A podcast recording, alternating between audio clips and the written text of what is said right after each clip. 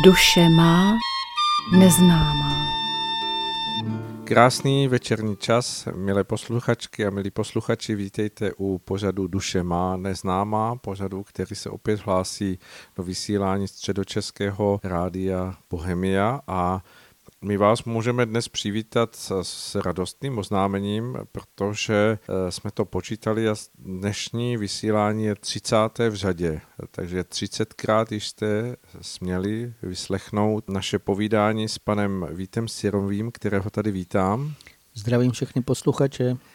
A je to takřka dva a půl roku vysílání vždy po měsíci, kdy se vám ozýváme, takže skutečně už je to pěkná řádka pořadů, které jste směli v tom našem povídání tady u mikrofonu v rádiu Bohemia vyslechnout. A věříme, že to jsou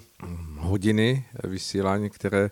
byly přínosné a které mohly mnohého z vás nějakým způsobem vést k zamyšlení nebo k určitému výhledu v životní situaci, ve které se nacházíme všichni velice různorodě a velice rozmanitě tak, jak se kolo nás věci odvíjí. A tím, že jsme u 30.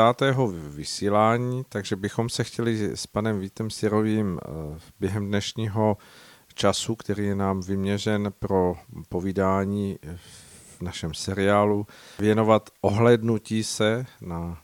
těch předchozích 29 dílů, ale ne tak, abychom je procházeli přesně bod po bodu, ale v jakémsi komplexu, v jakési celistvosti. A věříme, že z toho vyjde obraz, který opět připomene takovém celku povídání o tom, co můžeme dělat pro své zdraví. A my připravujeme do blízké budoucnosti výhled jakéhosi semináře, který by měl být k dispozici, který by se měl věnovat zdraví, jak tedy duševnímu, tak tomu fyzickému. A pracovně ho nazýváme abeceda zdraví a tak věříme, že eh, v tom dnešním povídání můžeme se i tohoto dotknout a předestřít, co dělat pro naše tělesné i duševní zdraví v dnešní době, která je velmi nabitá mnohými událostmi, které se na nás valí ze všech stran. Čím tedy, pane Sirovi, začneme v tom dnešním jubilejním 30. dílu, čím byste eh, začal, nebo co vůbec otevřít jako téma na začátek našeho dnešního povídání? Ještě možná upozornil na tu věc, že těch pořadů skutečně bylo hodně, asi je to nesmírně dlouhá doba. A zajímavé, že nás dokonce někdo poslouchal, už mi říkali všechny pořady. A my jsme se tam snažili nejen, aby jsme rozšířili obzor vědění o těch, eh, třeba o jednotlivých součástech lidské osobnosti, o které se běžně moc nemluví, obzvláštně v těch eh, vědeckých kruzích, ale to, co jsme brali jako velmi takový důležitý bod, aby lidé pochopili souvislosti. A to hlavně třeba i mezi tím světem neviditelným, o kterém jsme tady často mluvili, a mezi naším běžně viditelným okolím. Tam bychom ještě měli zdůraznit, že ten viditelný i neviditelný svět, on není oddělený, to tvoří jednotu. A cokoliv se stane v té jedné části, třeba v tom světě neviditelném, tak se po nějaké době to projeví i v tom viditelném. Když bychom to popsali i z toho hlediska, eh, jak se o tom tady bavíme, takže jestliže v duševním eh, našem prožívání se objeví cosi eh, neharmonického, tak po určité době je velmi pravděpodobné, že se to samozřejmě může projevit jako ta duševní choroba, ale velmi často se projeví nějaký problém i na tom fyzickém těle. Tam vlastně ten důvod zase není, že bychom chtěli nějaké jenom dávat informace, aby jsme pořád o něčem mluvili, ale aby lidé se mohli vyhnout zbytečným rizikům, které víceméně můžou dost postihnout ty, kteří nebděle kráčí nebo naivně tímto světem a myslí si, že oni jsou chráněni, že se o nic vlastně nemusí starat, tak eh, to vědění vlastně by nám mělo napovědět, na co si dát pozor a samozřejmě, čím se chcem zabývat v té budoucnosti, eh, popisovat eh, nebo nějakým způsobem dát lidem nějaké výhledy, nebo můžeme říct i rady nebo náměty, co můžou udělat pro to své celkové zdraví, aby mu prospívali, aby byli zdravější, jak z hlediska toho tělesného, tak z hlediska toho duševního. A stále opakujeme, člověk je jednota, je to duch, duše, tělo a na všech těch třech hladinách je nesmírně důležité, aby nejen byly v harmonii tyhle ty tři složky, ale aby to tam fungovalo tak, jak má. Když ještě bych z hlediska těch častých našich témat i předchozích dílů, často jsme mluvili o tom, co se děje na obloze, o tom vesmírném dění, co na nás působí. A aby to někomu nepřipadlo, že to má být jenom pro zábavu, že se budeme dívat na hvězdičky, co teda se děje, tak aby jsme si to přiblížili víc mm, ten, k tomu, zase k tomu našemu, jak se cítíme, i k tomu duševnímu zdraví nebo celkovému zdraví, tak eh, to, že vidíme třeba na obloze, i kdyby mluvili jsme tady v minulých pořadech o té hvězdě eh, Betelgeuse, je otázka samozřejmě, jaký bude vývoj, ale prozatím ještě, když to natáčíme, tak stále klesá ta její svítivost a e, mnoho lidí se může i zamyslet třeba nad tím, proč o tom tak mluvíme, protože konkrétně i kdyby došlo k výbuchu té supernovy, to znamená, byla by tam nějaká naprostá změna, tak už k tomu došlo víceméně, což je velmi zajímavé, před e, tou dobou, jak je vzdálená od nás ty světelné léta. To znamená, podle toho, jak je daleko, tak už eh, mohlo, tam vlastně už ani ta hvězda nemusí být, ona už dávno mohla vybuchnout a k nám ty paprsky dorazí až po té době a my je viditelně tady uvidíme. Ale nejen uvidíme. Ty paprsky, oni působí na naše jemnější energetické obaly. Někdo to nazývá aura. Eh, to je potřeba si uvědomit, že tyto vesmírné vlivy skutečně na nás Eh, působí. To, co je velmi zajímavé, eh, sluníčko, to už jsme se o tom zmiňovali, že jsou takové dost neobvyklé stavy, oni to nazývají minimum. A je, je to v tom, že alespoň prozatím vyzařuje nesmírně málo. To znamená, jako kdyby jsou tam nějaká místa, která i v těch fotografiích je vidět, že jsou jako temná a oni prostě říkají tmavá že to je místo, kde vyzařuje nesmírně málo té energie a ono to vypadá, že by nás to mělo víceméně šetřit, ale je to naopak. To sluníčko, když správně vyzařuje, když je v tom takovém tom normálním stavu, tak to jeho záření chrání e, naši Zemi před tím kosmickým zářením a před těmi nějakými paprsky, které, na které nejsme uvyklí. A tím, že vlastně je to minimum, tak jsme méně chránění. A potom je ten důsledek, že to doletí k zemi třeba sluneční vítr nebo nějaké jiné paprsky. A jako kdyby oni to nazývají, že se někde natrhne ten elektromagnetický pláž země. Každý asi zná, každý viděl takové ty nákresy, jsou všude možně uváděné, jak kolem země jsou si takové siločáry. A to se běžně ví, vědecký svět to uznává. A málo kdo už ale takhle veřejně dá najevo, že i člověk, každý z nás, má takovéto energetické pole. Vypadá to docela i podobně jako kolem té země. Jsou to siločáry, které běží od jednoho části, jako od zhora třeba od hlavy, dolů k nohám a jsou to takové oválky, které obíhají, pokud by to někoho zajímalo nákres, tak mám to v knížce Tajemství krve dvě od jednoho malíře, jak jsme to tak pojali. A jsou to takové siločáry, které nás mají právě zase chránit před nějakými vlivy.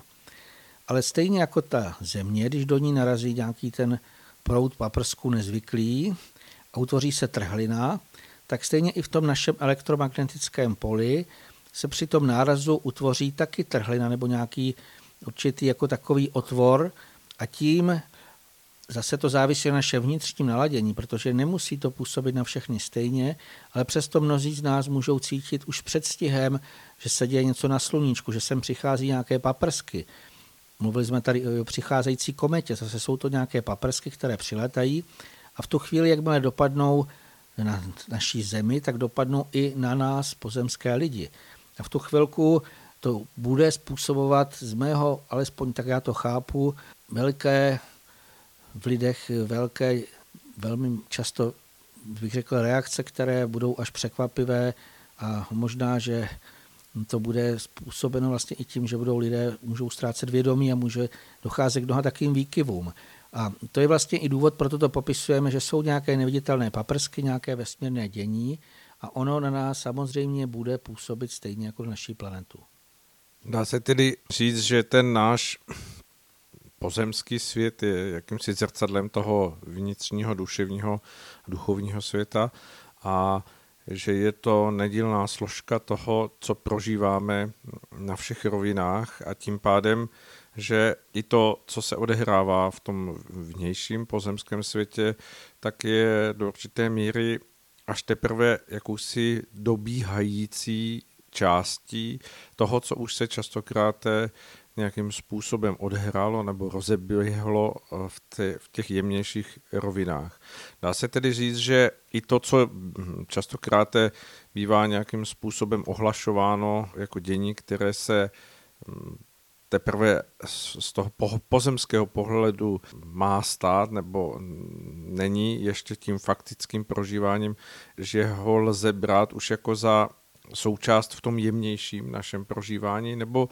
máme jako lidé čekat až teprve na ten projev toho skutečně fyzična a teprve potom eh, se nějakým způsobem hm, vlastně vůči tomu snažit zaujmout postoj. Teď hovořím třeba o tom záření. Vy jste zmiňoval, že jako příklad, že pokud je hovořeno o dění těch vzdálených věc, které jsou od nás v různých rozměrech vzdáleny třeba desítky nebo i větší části světelných let. To znamená, že světlo vypovídající o jejich existenci k Zemi letí v tom hmotném rozměru vesmíru ty roky nebo desetiletí nebo staletí od toho okamžiku, kdy se to stalo a zároveň ale v tom jemnějším, prostupnějším, to může všechno probíhat uh, vlastně daleko dříve i na té naší vnitřní rovině. To znamená, že tedy hm, jsou tady jakési dvě rychlosti nebo i víc rychlostí toho, co se nás dotýká. Jak tedy se na to hm, dívat třeba z hlediska těch dávných proroctví o tom, že před námi jsou jako důležité změny a že jsou nějakým způsobem pohybu jako síly, které prostupují z toho jemnějšího do toho hrubohmotnějšího světa a tudíž mnoho lidí může oprávněně říkat, ale vždyť v tom vnějším světě se, dejme tomu, žádná hvězda neobjevuje nebo žádná planeta se nemění, ale v tom jemnějším už toto může nastat. Co tedy by platilo? Čekání anebo vnitřní příprava na to už ze strany lidí, dejme tomu v proměně chování nebo v přístupu k životu, už, už vlastně dopředu. Určitě je nutná ta příprava a v podstatě doslova teď hned by se lidé už měli snažit, už jsme o tom mnohokrát mluvili, o sebezlepšení, o takové tu vyrovnanost vnitřní, odvahu, takové všechny ty pozitivní vlastnosti, cnosti rozvíjet, protože jakmile ty paprsky dorazí a když nás zastihnou nepřipravené, tak ty lidi, kteří ještě budou hodně rozladění a v tom vyzařování mm, to bude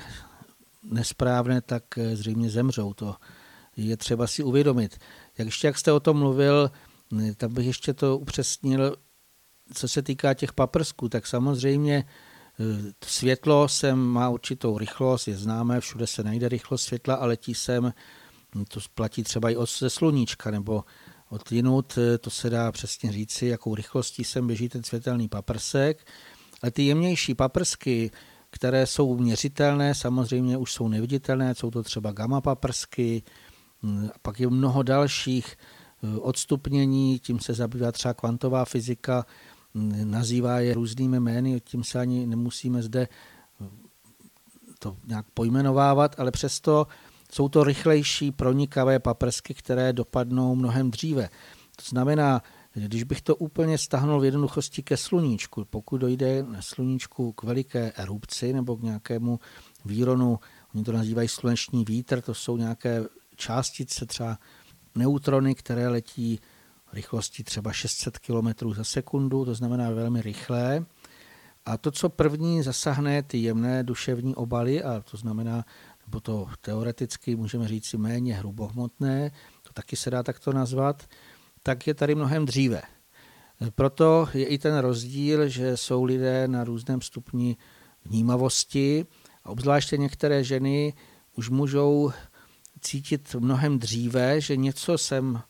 přiletí, ona to vnímá, cítí to na svém jemnohmotném těle nebo na nějakých těch duševních obalech, než vůbec sem doletí ten hrubohmotný paprsek. Takže z toho vlastně vyplývá, že ty děje už nastaly. Z hlediska těch dávných proroctví, tak tam je to i e, pochopitelné, proč vidoucí, skutečně vidoucí člověk, který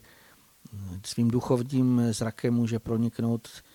do nesmírně vzdálených oblastí, až na ten hmotný svět, ale když bychom se dívali i na ten náš hmotný vesmír, tak pokud někdo teda právě pozoruje tu hvězdu a úžasné na tom je, ono to až trošičku tragikomické, jak lidé si jsou jistí s tím, teď se dívám na oblohu a vidím tamhle tu hvězdu a teď jsem přesvědčený, ta hvězda existuje, to je, teď ji tady vidím, svítí tam jak žárovka. A teďka si představte, jak budou lidé překvapení, až se na ní budou dívat a budou přesvědčení, že všechno mají pod kontrolou a najednou, jako když přestane jít prout a ona se ta žárovka vypne. Prostě přestane tam být. A samozřejmě ten vedoucí člověk, který tím duchovním zřením, nebo těžko říct asi, který je to z těch eh, orgánů vnímání, se dokáže povznést a letí, vidí to, co se děje od nás, třeba těch, já nevím, 100 tisíc světelných let, může vidět, co tam vlastně už se událo. A on v té dálce vidí, proběhlo to a to, ta hvězda už třeba vybuchla nebo zanikla, cokoliv. Nebo tady se objevila nová hvězda. To je další jako možnost, že když i mluvíme často o kometě, tak ona už může letět, ale pouze k nám ještě se nepřiblížil světelný paprsek, takže ji nevidíme. Ale může právě někdo cítit, vnímat a v tom hm, takovém zření, které opravdu eh, vidí dopředu, se to tak nazývá, je to takové to duchovní, náš duch víceméně, on má tu výhodu na rozdíl od pozemského rozumu, který dokáže přehlédnout jenom velmi krátký úsek časový, tak eh, tím duchovním vycitováním je to jako kdyby baterka, která svítí třeba milionkrát dále než eh, světlo toho rozumu. To se dá i tak popsat, že rozum je pro takové ty běžné pozemské naše činnosti, které vidíme před sebou, vidíme, že nás čeká to a to, tak nebo vidíme, nebo to se to dočteme, nebo nějakým způsobem se to k nám dostane, tak to chceme rozumově vyřešit. Ale e, duch cítí tím svým světlem a může už takhle to vnímat. Tak e, je jednoznačné, že ty, aby jsme ještě uzavřeli, tu, znova se vrátili k té otázce vaší, tak je jednoznačné, že až sem ty paprsky, ty nejhrubší, nebo řekněme ty nejpronikavější, to nejintenzivnější,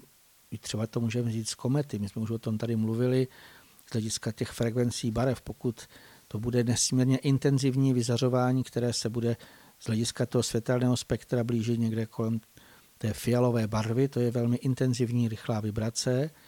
A až to dorazí a dopadne to na ten náš energetický systém, tak my už bychom měli tak vibrovat podobně, byli být schopní se rozvibrovat v té barvě, protože ještě důležité je jedna věc, aby si lidé uvědomili, to jsou i takové známé eh, z optiky ty jevy. Eh, pokud eh, i v hudbě myslím, že to platí a v různých oborech, že pokud se setkají nějaké dvě vibrace, které jsou v určitém jako takovém rezonančním souzvuku, tak se jenom posílí vlastně a je to dobré. Pokud se setkají dvě naprosto různorodé vibrace, tak tam dochází k velikánským výkyvům. A to právě je potřeba si uvědomit, že až ten paprsek dopadne, tak aby jsme byli tak vyladění vnitřně, vnějšně, aby nás to nerozkmitalo do takových těch extrémních stavů,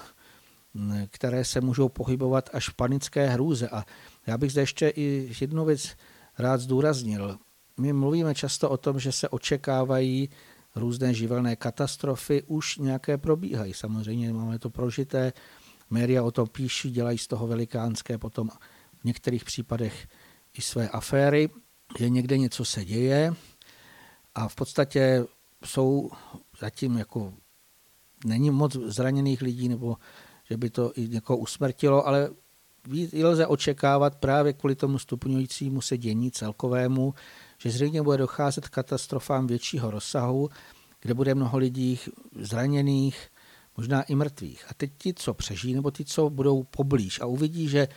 to už je jedno, jestli se na někoho zřítí dům, nebo strom na něj spadne, nebo cokoliv jako jiného, oni vidí, že on má nějaké zranění, krvácí, může to být dokonce někdo z blízkých. A tam se nesmírně ukáže, a to je víceméně i z hlediska duševního zdraví, o čem tady tak často mluvíme, nebo duševní stability. Hmm, hraje v tom roli i odvaha, hraje v tom roli i naše důvěra nejvyššímu, to, že vlastně to, co se děje,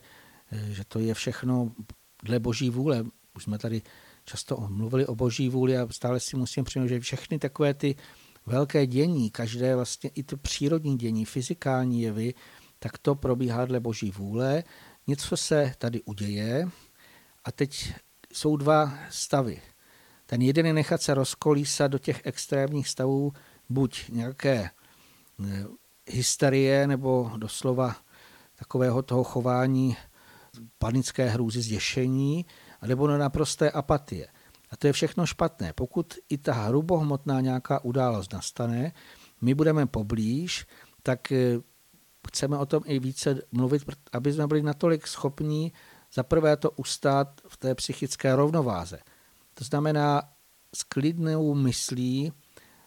i rozum bude velmi potřebný v tu chvilečku, vyhodnotit tu danou situaci a dokázat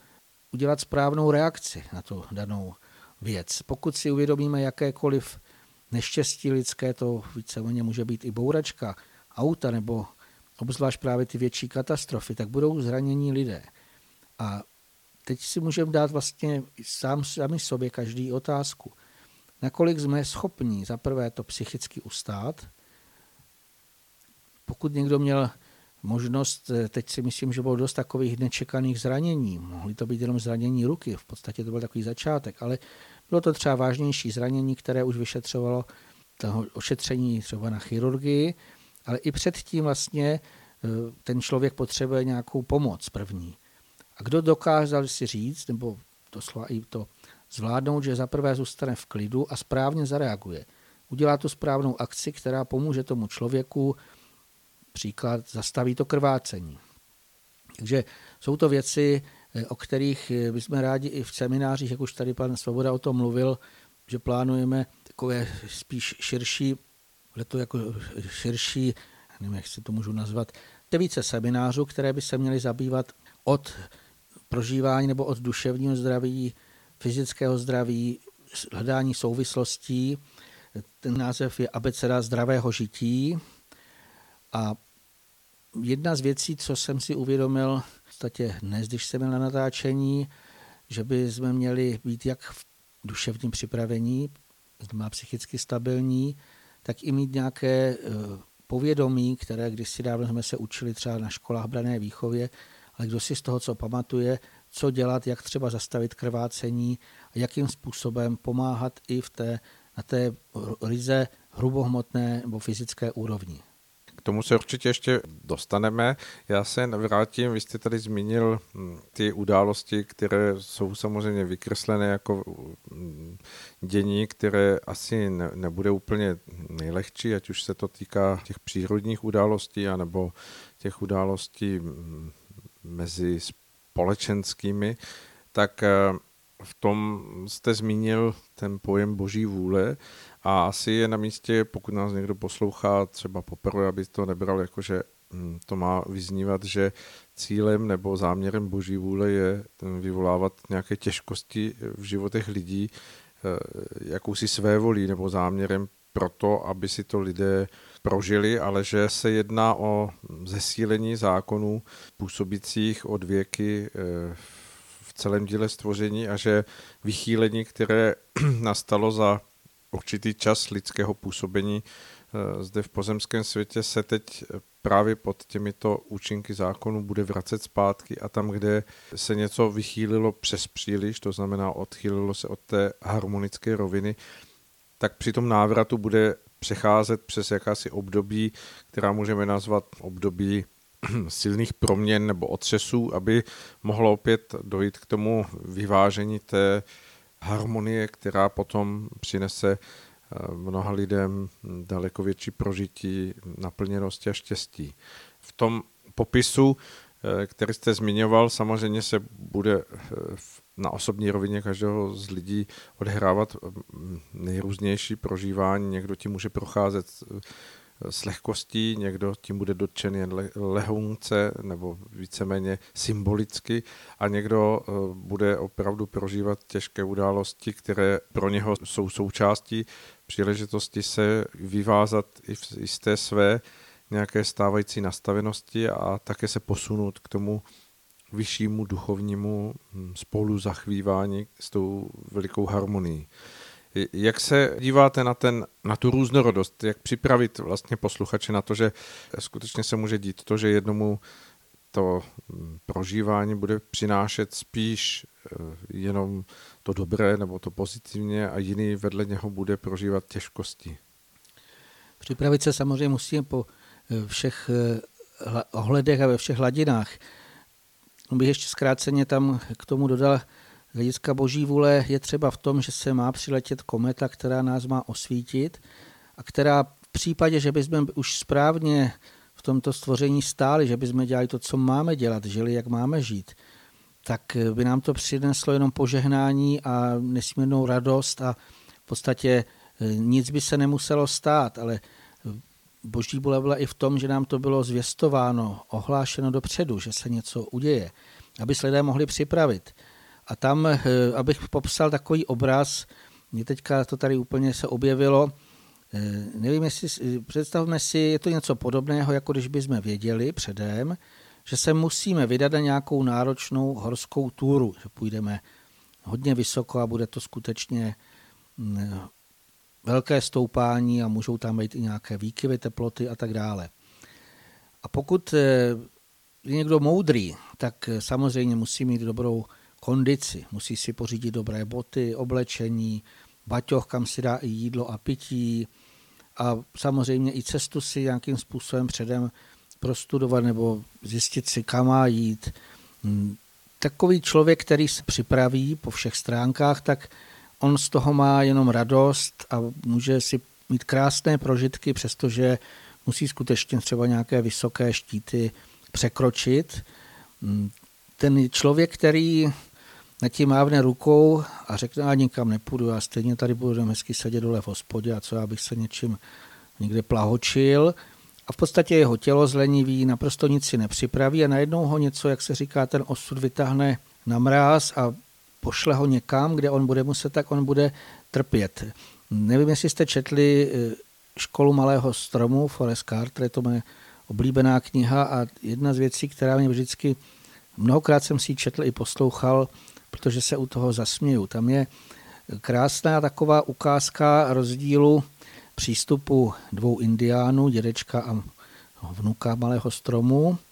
A přišli tam nějaký městští biznismeni, kteří chtěli s dědečkem udělat biznis v pálení whisky. A teď nevěděli samozřejmě, eh, co je čeká. A malý strom, jako, protože jenom zkráceně povím, jako nevěděl, co udělat, Dědeček honem schovával tu svoji palírnu a malý strom měl za úkol odvést ty dva městské panáčky, které tam přišli, měli saka a takové ty boty, si to představme, jak to chodí v tomto světě. A on je vedl po takové stezce horské na vrcholek. A dovedl je tam někam poměrně dost vysoko a pak oni si ho nevšimli, že si tam sedl a šli dál a zabloudili tam. A přišel jeho dědeček a v podstatě zůstali tam přes noc, jak ti to dva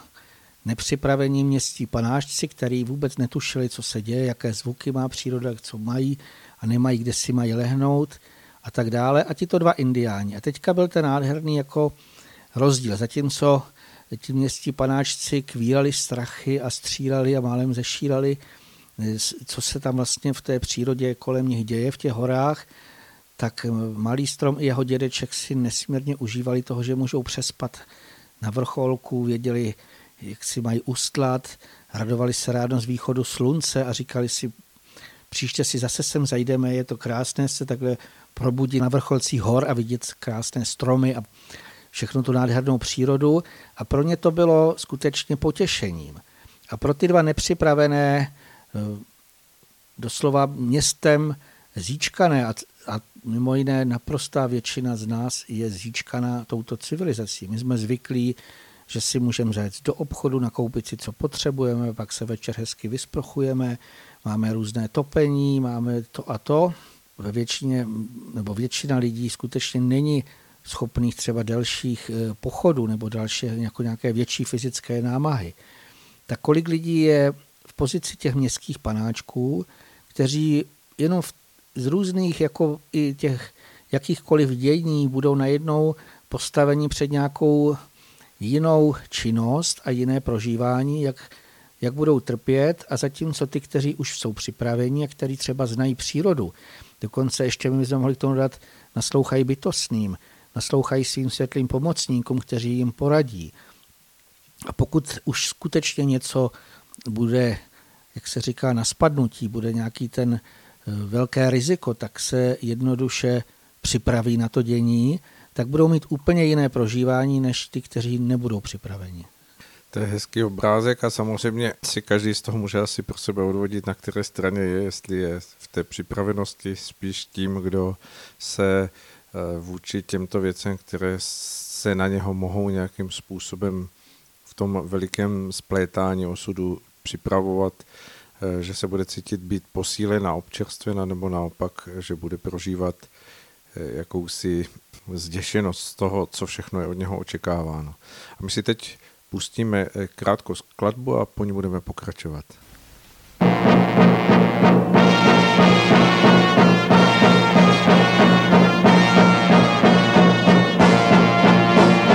Včera z večera mor a cholera napadly mě páni. Včera z večera mor a cholera zkazili mu spájnu. Dna a obytě vše tým habitě přišli ke mně včera. Dna a obytě v šedým hábitě přišla něčí přišla něčí dcera. Dna a obytě šedým hábitě. Dna a obytě čert už a bytě. Dna a obytě čert už a bytě je v tom něčí je v tom něčí dcera.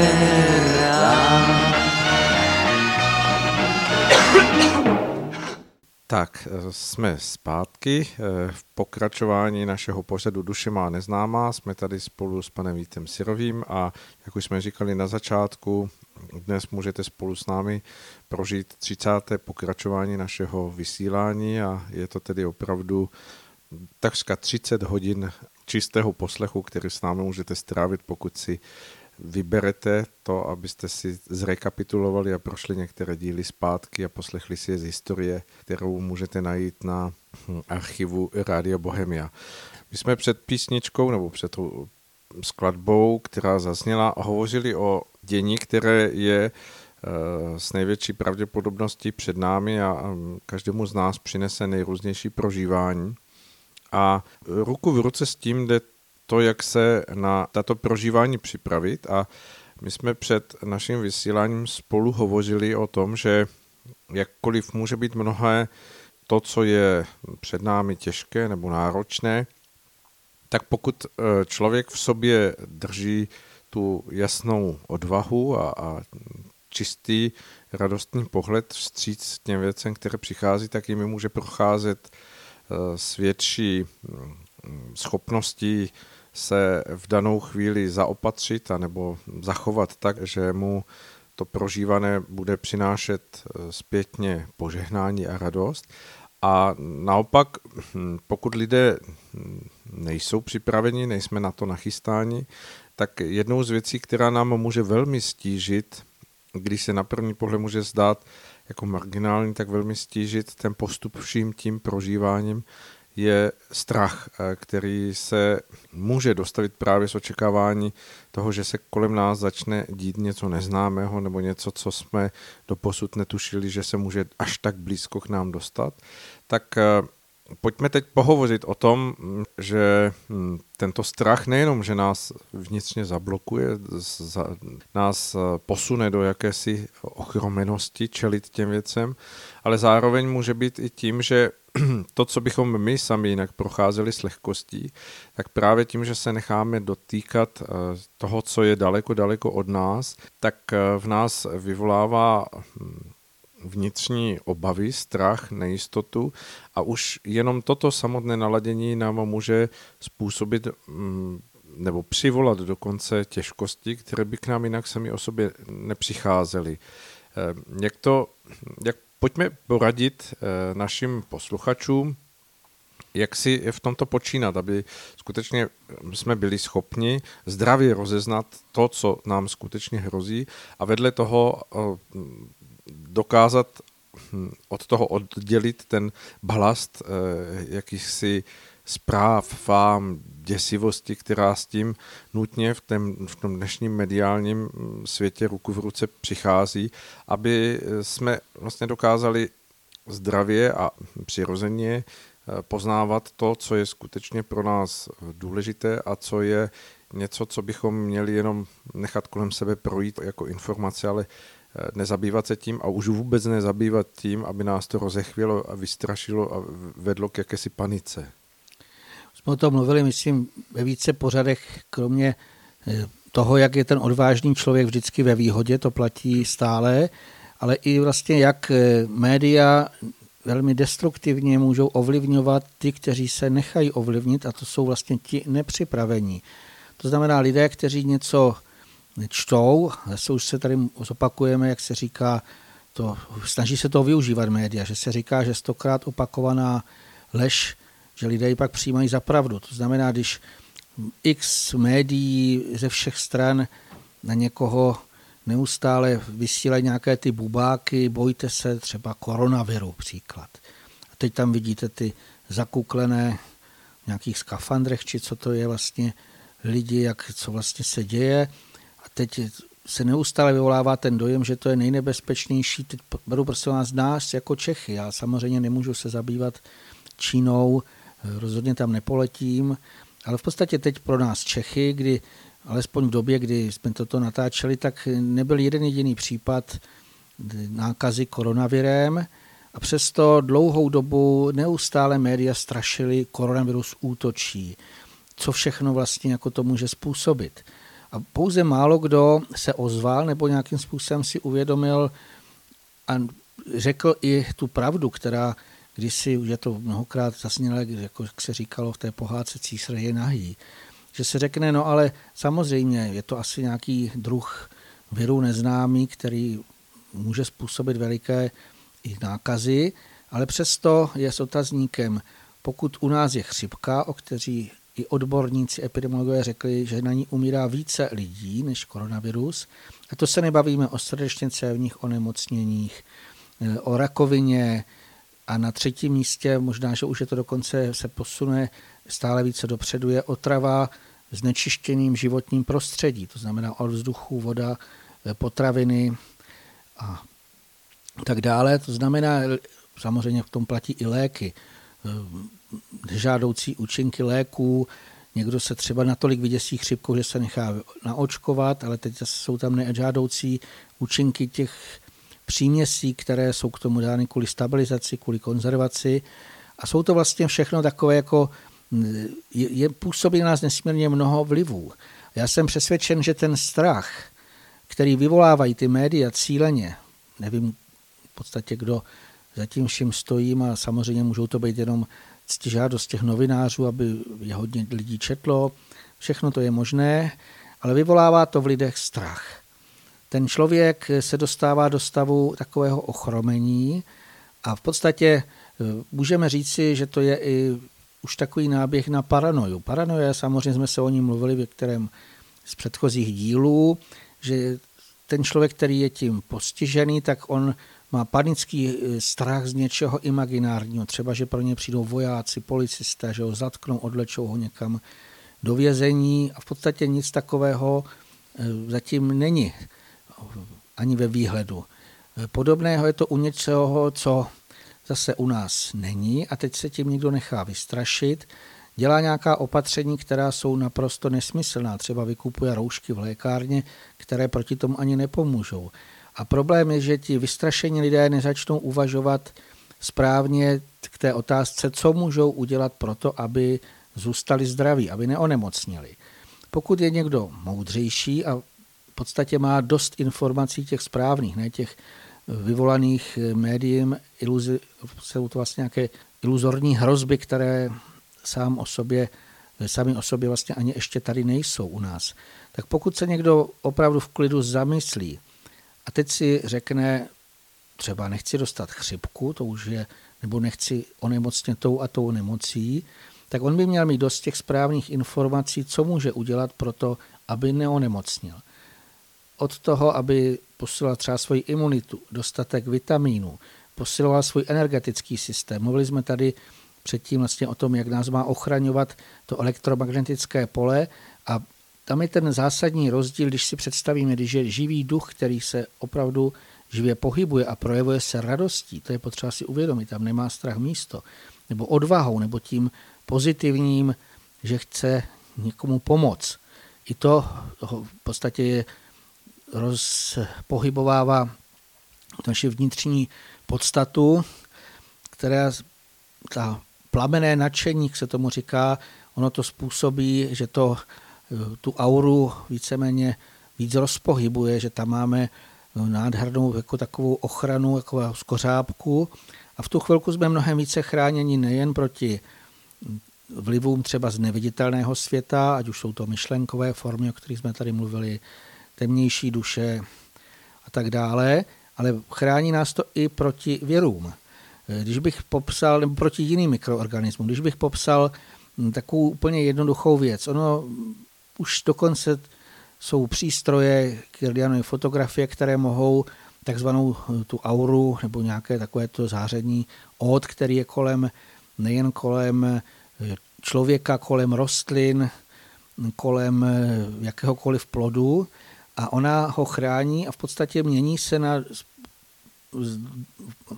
důsledku toho prožívání. Já si pamatuju, že když, když jsem se tím zabýval, když jsem si tyto knižky četl a listoval, tak tam byl někde popisován pokus, že dokázali nafotit takovou tu eh, vrstvičku u listů nějaké rostliny. A teď udělali jednu fotku, kdy teda to bylo krásně zářivé, a potom se přiblížil člověk, který měl úmysl, že ten list utrhne. Ta rostlina jako kdyby vysl, jako z toho strachu vyslala nějaký impuls a najednou se ta ochranná vrstvička oslabila kolem toho listu. Byla jiná fotografie, kde už byla úplně jiná, v podstatě porušená taková ta záře, která zjevně nebyla normálně zachvívající. Samozřejmě takový list, třeba když je takto oslabený, a těch vlivů je více samozřejmě, to samé platí pro člověka, to samé platí pro ty plody, tak ona potom pod, eh, více pod, eh, lehne nějaké jakékoliv mikrobiální infekci. To už eh, můžou být, ať jsou to mikroby, jako myslím z hlediska mikroorganismy, jako třeba jsou bacily, viry, plísně, tak je to vlastně z toho, že nezařuje, jak má.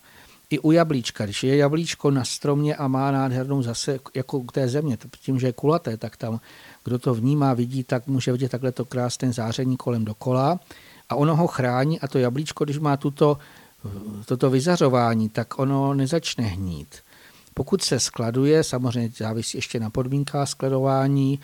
a jsou i mnohé další vlivy. My už jsme tady často mluvili o tom, jak správně by se mělo pěstovat, že by to mělo být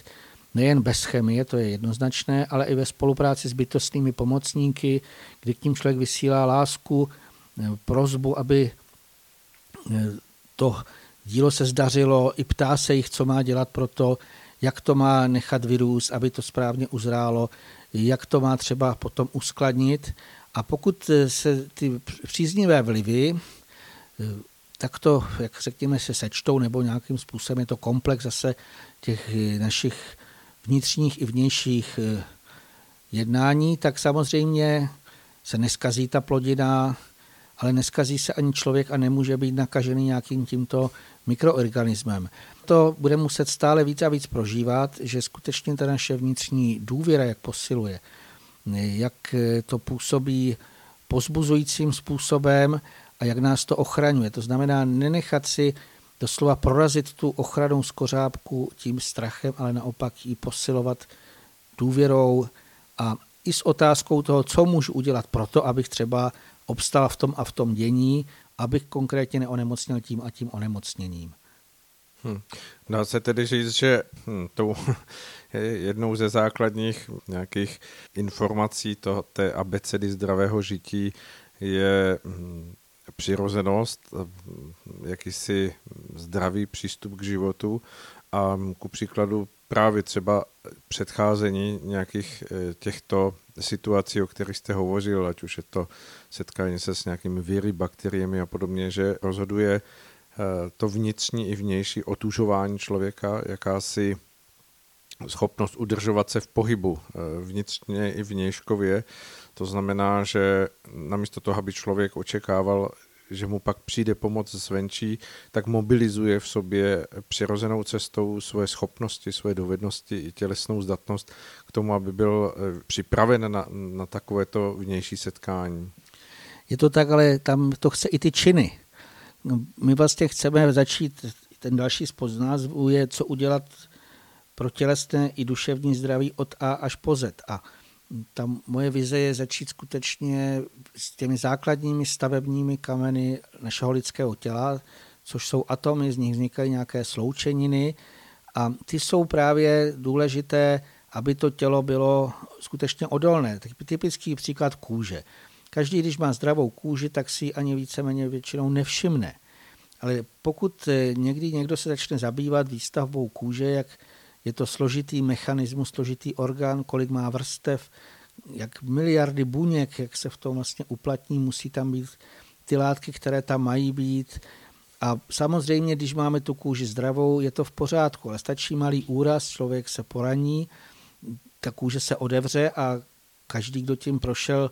tak eh, i si uvědomil právě, když najednou s tou rukou nemohl hýbat, měl zavázanou a kolik týdnů třeba se mu to hojí, jak ta kůže je důležitá a jakou dá práci tělu a můžeme říct i bytostným, aby zase pomalinku vrstvičku po vrstvičce, vlastně zevnitř se to dělá, se vystaví ta správná kůže, která nás chrání. To vlastně potřeba si uvědomit, že vždycky jednostranost škodí. To znamená, když někdo se upne jenom na hmotné, je to samozřejmě nesprávné, ale když bychom se upli jenom na duševní nebo na to neviditelné, zase nám to způsobí škody když bychom si řekli třeba o prevenci srdečně sévních onemocnění, o tom chceme velmi mnoho mluvit, protože je to skutečně rozšířené a velmi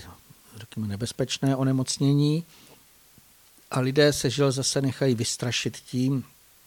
a musím se nechat změřit cholesterol, mám ho vysoký, musím proti tomu brát nějaké léky, musím dělat to a to.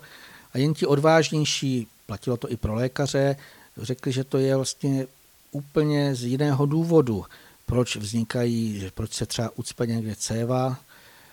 a proč potom z toho vznikne takzvaná třeba mrtvice,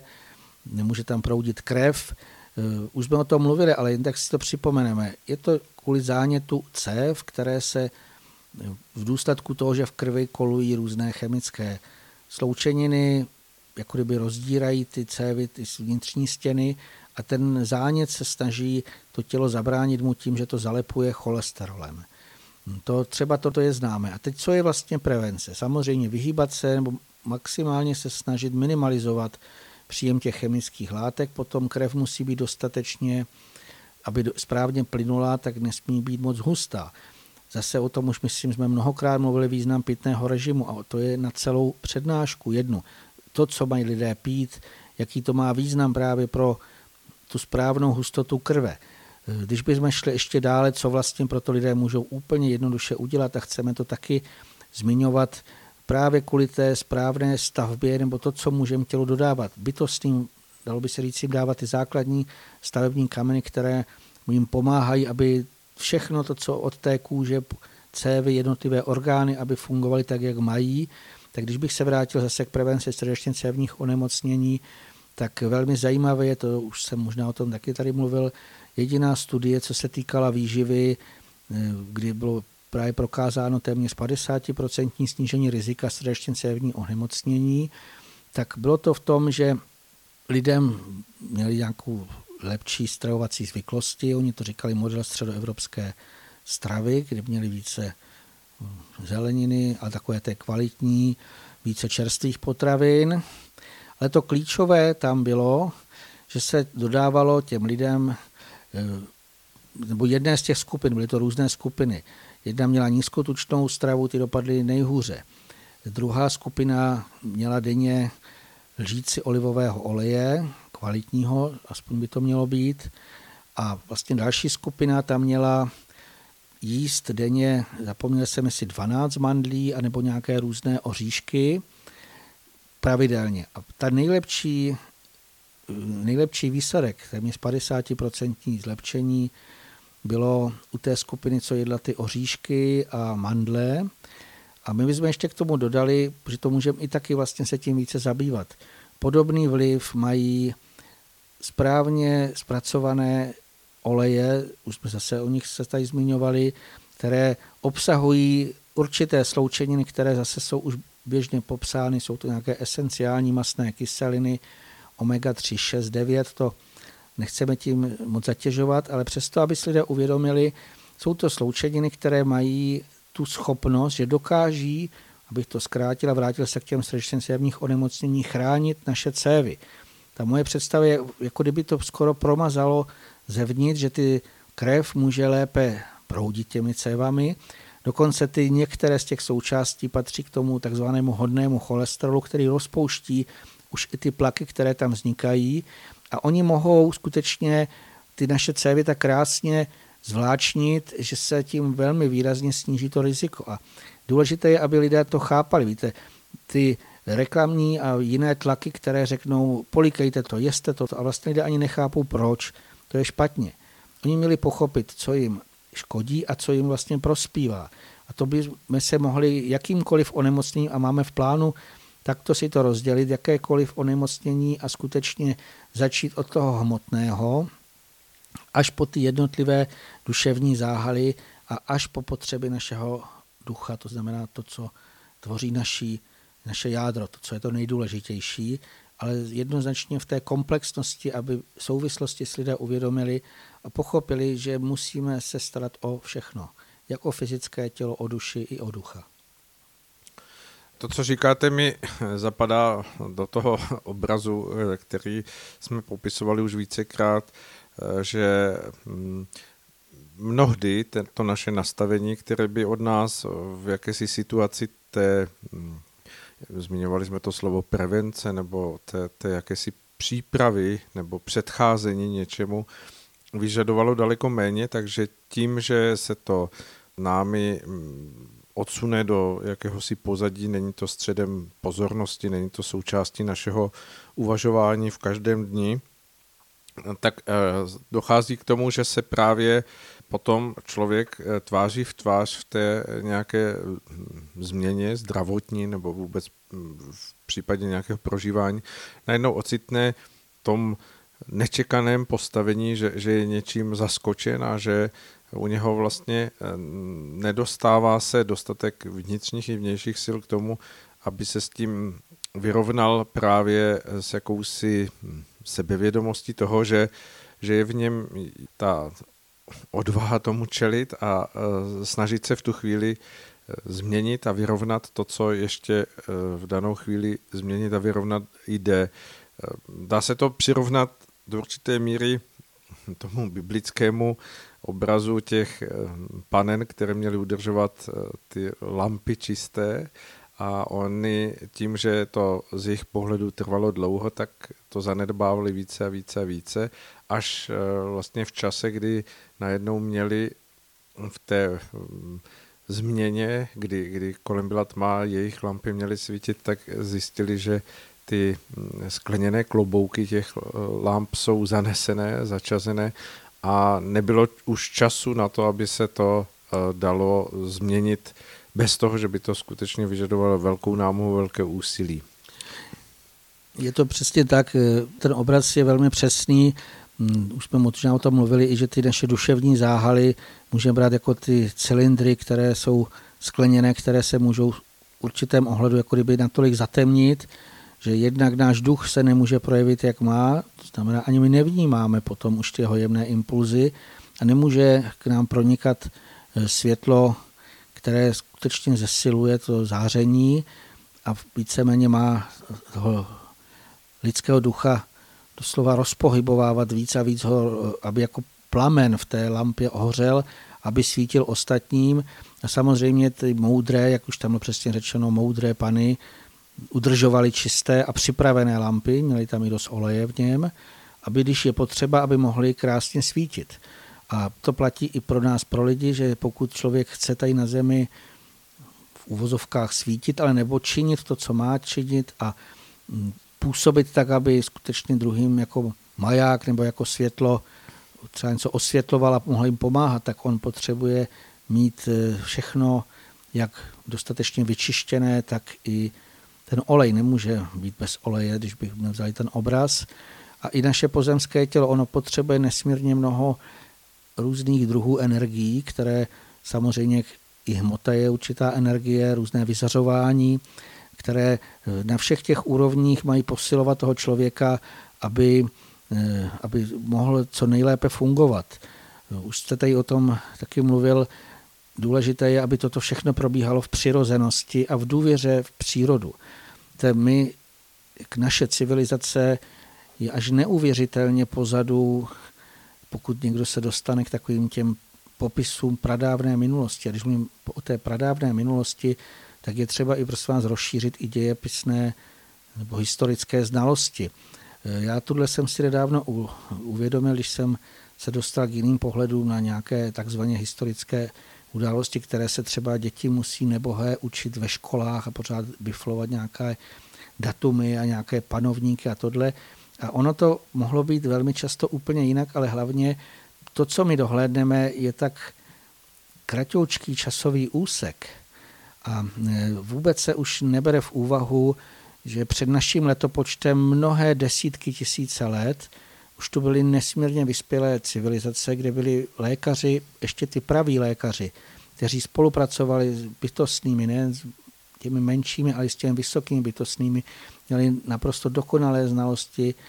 a byli schopni užívat eh, nejen byliny, ale další a další věci. A víceméně ne, toto se jako kdyby přehlíží a lidé si neuvědomují, že my nemusíme ani nic moc nového vymýšlet. My jsme pouze měli to, co je uložené, vždycky všechno, co se zde na Zemi dělo, je někde uložené v těch záznamech, v těch databázích i v našich duších. Může být mnohé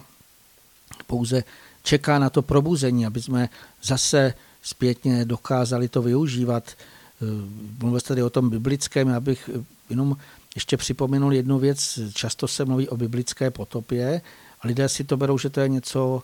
imaginárního, ale ono skutečně došlo k více potopám, nejen, že se potopila třeba Atlantida, ale ta potopa nebo ty velké vody proběhly Egyptem a všemi možnými zeměmi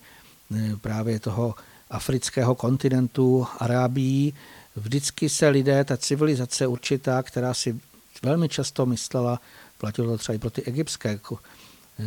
kultury, které si už dostali na vrchol jejich vývoje a byli nesmírně už pišní na to, jak jsou dokonalí, co všechno dokázali.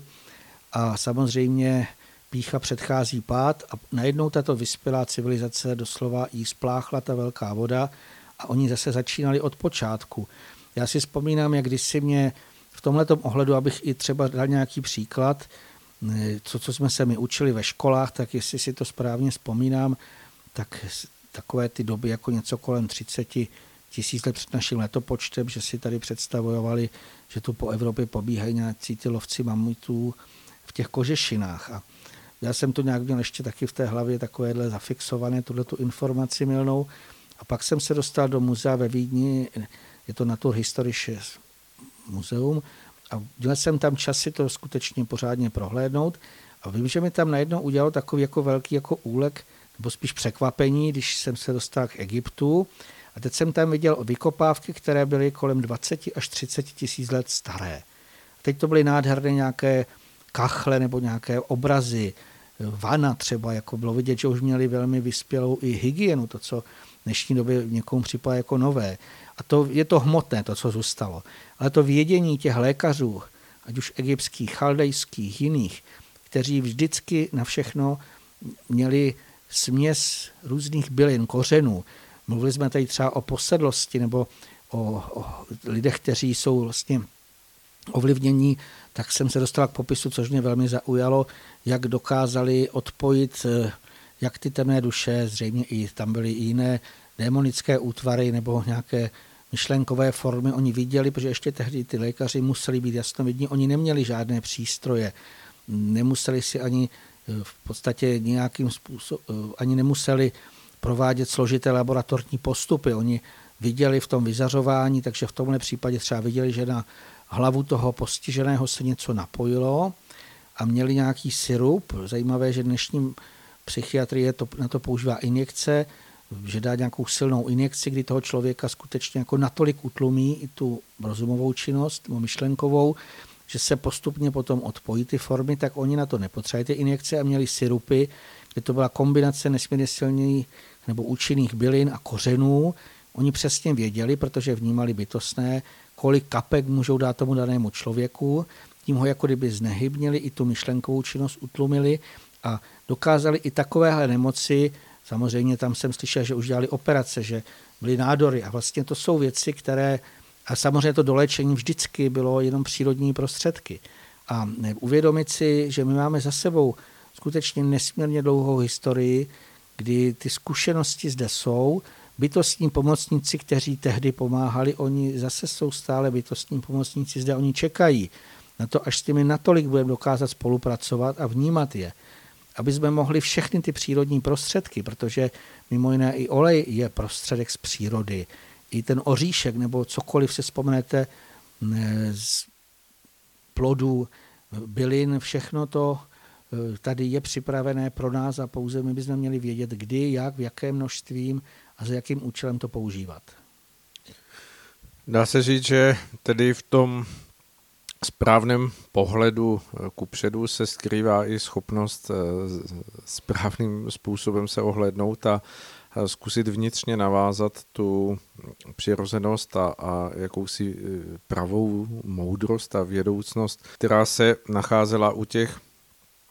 dávných civilizací, které skutečně chodili po této zemi a hm, jejich stopy jsou zaváty tím, že se opravdu překulilo příliš mnoho tisíciletí, ale eh, neznamená to, že to zde nebylo skutečností a pouze to, jak jste říkal, mm, že vládneme jakousi dočasnou paměti a díváme se do minulosti velmi zkresleně, tak si nedokážeme představit, že by před dnešním světem té civilizované mm, části světa, která se to tolik opájí technikou a schopnostmi toho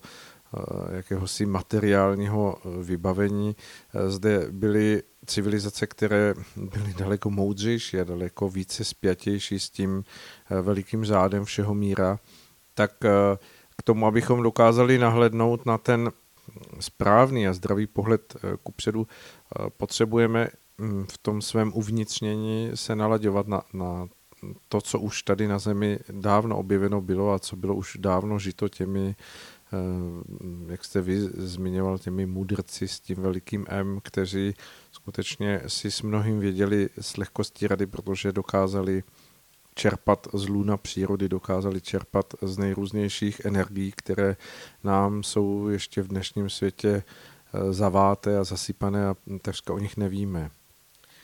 Ono ale dokonce některé věci jsou i viditelné a do dneška nepochopené. Na všech kontinentech jsou třeba vystaveny obrovské pyramidy z obrovských kusů kamene, které by ani dneska s tou naší vyspělou technikou jsme nedokázali tak přesně opracovat, tak přesně zasadit. A v podstatě to je důsledek tím, že tam byli vědoucí, vědoucí jedinci, ještě nebo ne, nejen jedinci, byla jako více lidí, kteří třeba viděli bytostné, plně uznávali, spolupracovali s nimi a bytostní ještě lidem důvěřovali a v pod, oni jim pomáhali i v tom fyzickém. To jsou věci, které dneska by se mohly považovat za zázraky, jak Za pohádky. za pohádky. A přitom ono je to tak prosté, mnohé, mnohé z věcí do dneška lidé používají a vůbec ani si neuvědomí, že to je jenom okopírování nebo nějakým způsobem přeformování toho, co dělají bytostní. Každý zná třeba obyčejné cihly hliněné. Jak se dělají? Smíchá se nějaká hlína s vodou a je to tvárné, že se to dá čímkoliv rukama nebo nějakým nožem nebo nějakým tím řezat. Potom se to vypálí a je z toho pevná cihla. To ví každý. Ale už třeba to se týká těch největších pyramid. Takzvaná velká pyramida, nebo to, co se tvrdí Cheopsova, tak zase je to vlastně jenom dějepisný podvrh, tak jak vlastně dokázali, a těch pyramid je po celém světě více, jak dokázali bytostní, to si lidé představit, tak přesně eh, formovat ty kvádry, tak je to podobné jako u té cihly. Oni dokáží z té jemnější, o něco jemnější hmotnosti s ním pracovat jako s tou ještě nevypálenou hlínou. To znamená, to jsou věci, které do dneška eh, jako ani lidé nepochopili a tehdejší civilizace to věděli a proto dokázali těch staveb, které takto jsou objeveny, ještě je málo, protože většina, jak byste říkali, je zaváto pískem a skutečně jsou někde při těch pozemských přeměnách eh, si pod eh, někde v hloubce ještě uschované, ale i to, co lidé vidí, tak velmi často si neuvědomí ty souvislosti. A to je vlastně to, co by měli na to navázat. A mluvíme o tom tady opakovaně, přírodu brát jako celek. Zase nemůžeme od ní, od, od ní odejmout ten neviditelný svět, to znamená svět bytostných a tu jemnější hmotu, s kterou my můžeme pracovat a můžeme skutečně, protože máme i ty těla naše a máme i ty schopnosti, které pokud se probudíme, tak můžeme zase dělat takové, eh, bychom nazvali činy nebo takové změny, které ještě dnes samozřejmě mnozí považovali za zázraky. No, asi bychom mohli hovořit ještě eh, mnoho, mnoho minut, ale eh, čas, který je nám vymezen, tak se už přesýpe jako poslední zrnka v té baňce eh, přesýpacích hodin, takže máme opravdu jen pár chvílek na to, abychom pozvali naše posluchače mm, k dalšímu pokračování 31. dílu Duše má, neznámá a Eh, tak, jak už jsme zde hm, předeslali, budeme se zabývat eh, záležitostmi, které více a více mohou otevřít oči každému, kdo se opravdu zajímá o to skutečné zdraví, které je neoddělitelné od vnitřní roviny nás samých a dotýká se všech eh, záhalů a vrstev, které v sobě nosíme na tom našem duchovním plameni, který je v každém z nás. A nakonec se projevují i v tom vnějším viditelném pozemském fyzickém těle, které by také mělo být zdravé, svěží a odolávat všem mm, okolnostem, které jsou okolo nás. A tak eh, pojďme mm, pár slovy pozvat posluchači na další vysílání. Nevím, jestli to někoho potěší a už plánujeme semináře, jak v Praze, v Brně, možná i na jiných místech eh, toho vlastně cyklu abecedy zdravého žití. Pokud by to někoho zajímalo, tak až to, už ty termíny budou známé, tak je zveřejníme eh, zřejmě na více stránkách, na eh, cestě grálů a na jiných dalších tak těchto informačních nějakých eh, webech, aby se lidé, kteří by měli zájem, si skutečně s námi probrat krůček po krůčku a chceme upozornit, že to bude seminář, kdy kromě toho že budeme něco povídat, tak eh, samozřejmě by tam mělo být zpětná vazba na posluchače, kteří se budou moci zeptat a budeme chtít i prakticky některé věci lidem ukázat, aby mohli rozvíjet v sobě některé ty schopnosti, jak třeba vybírat příklad vhodný olej, který jim prospívá z hlediska našich smyslových orgánů, toho, co nám chutná, voní. A to vlastně uh, už máme toto rozpracované a doufáme, že to bude moc přinést posluchačům třeba nějaké zase obohacení, protože bude tam i větší prostor, než tady ta hodina, to je vždycky mm-hmm. nějaký krátký čas, který my většinou eh, probereme jenom pár těch okruhů, tak eh, vždycky, aby jsme se cíleně mohli věnovat eh, té jedné oblasti a tímto vlastně už bych předem chtěl posluchače pozvat a samozřejmě můžou k tomu i vznést ty své nějaké podněty už předem, co by případně chtěli slyšet, protože já si myslím, že právě protože už je za námi těch 30, teď už 30 můžeme říci, pořadů, tak je vidět, eh, že ta šíře těch věcí, které bychom měli lépe chápat a co nejlépe tomu rozumět, je velmi, velmi veliká. Tak eh, to, co jste říkal, asi opravdu mm, je dobré připomenout, že buď na stránkách www.cesta-gralu.cz eh, budeme zveřejňovat blížší informace ohledně seminářů, škol, případně dalších mm, doprovodných přednášek, které jsou chystané. Eh, bude toho opravdu vícero, protože vím, mm, si uvědomujeme, že čas, který je před námi, tak je opravdu vyžadující to, aby více a více lidí se eh, těmito věcmi zabývalo, aby je přenesli do svého života, protože to může být pro mnohého z nás eh, pomocí a východiskem ze stávajícího stavu. No a teď jsme opravdu na samém závěru a eh, nám nezbývá, než se s vámi, milé posluchačky, milí posluchači, rozloučit a popřát vám krásný večer a poslech dalšího pořadu, který za chvíli bude následovat. Přeju všem posluchačům, aby skutečně s odvahou a s tím eh, důvěroplným naladěním procházeli eh, tou dobou, která nás teďka čeká a zřejmě bude velmi intenzivní to prožívání, tak vždy důvěřovat nejvyššímu bytostným pomocníkům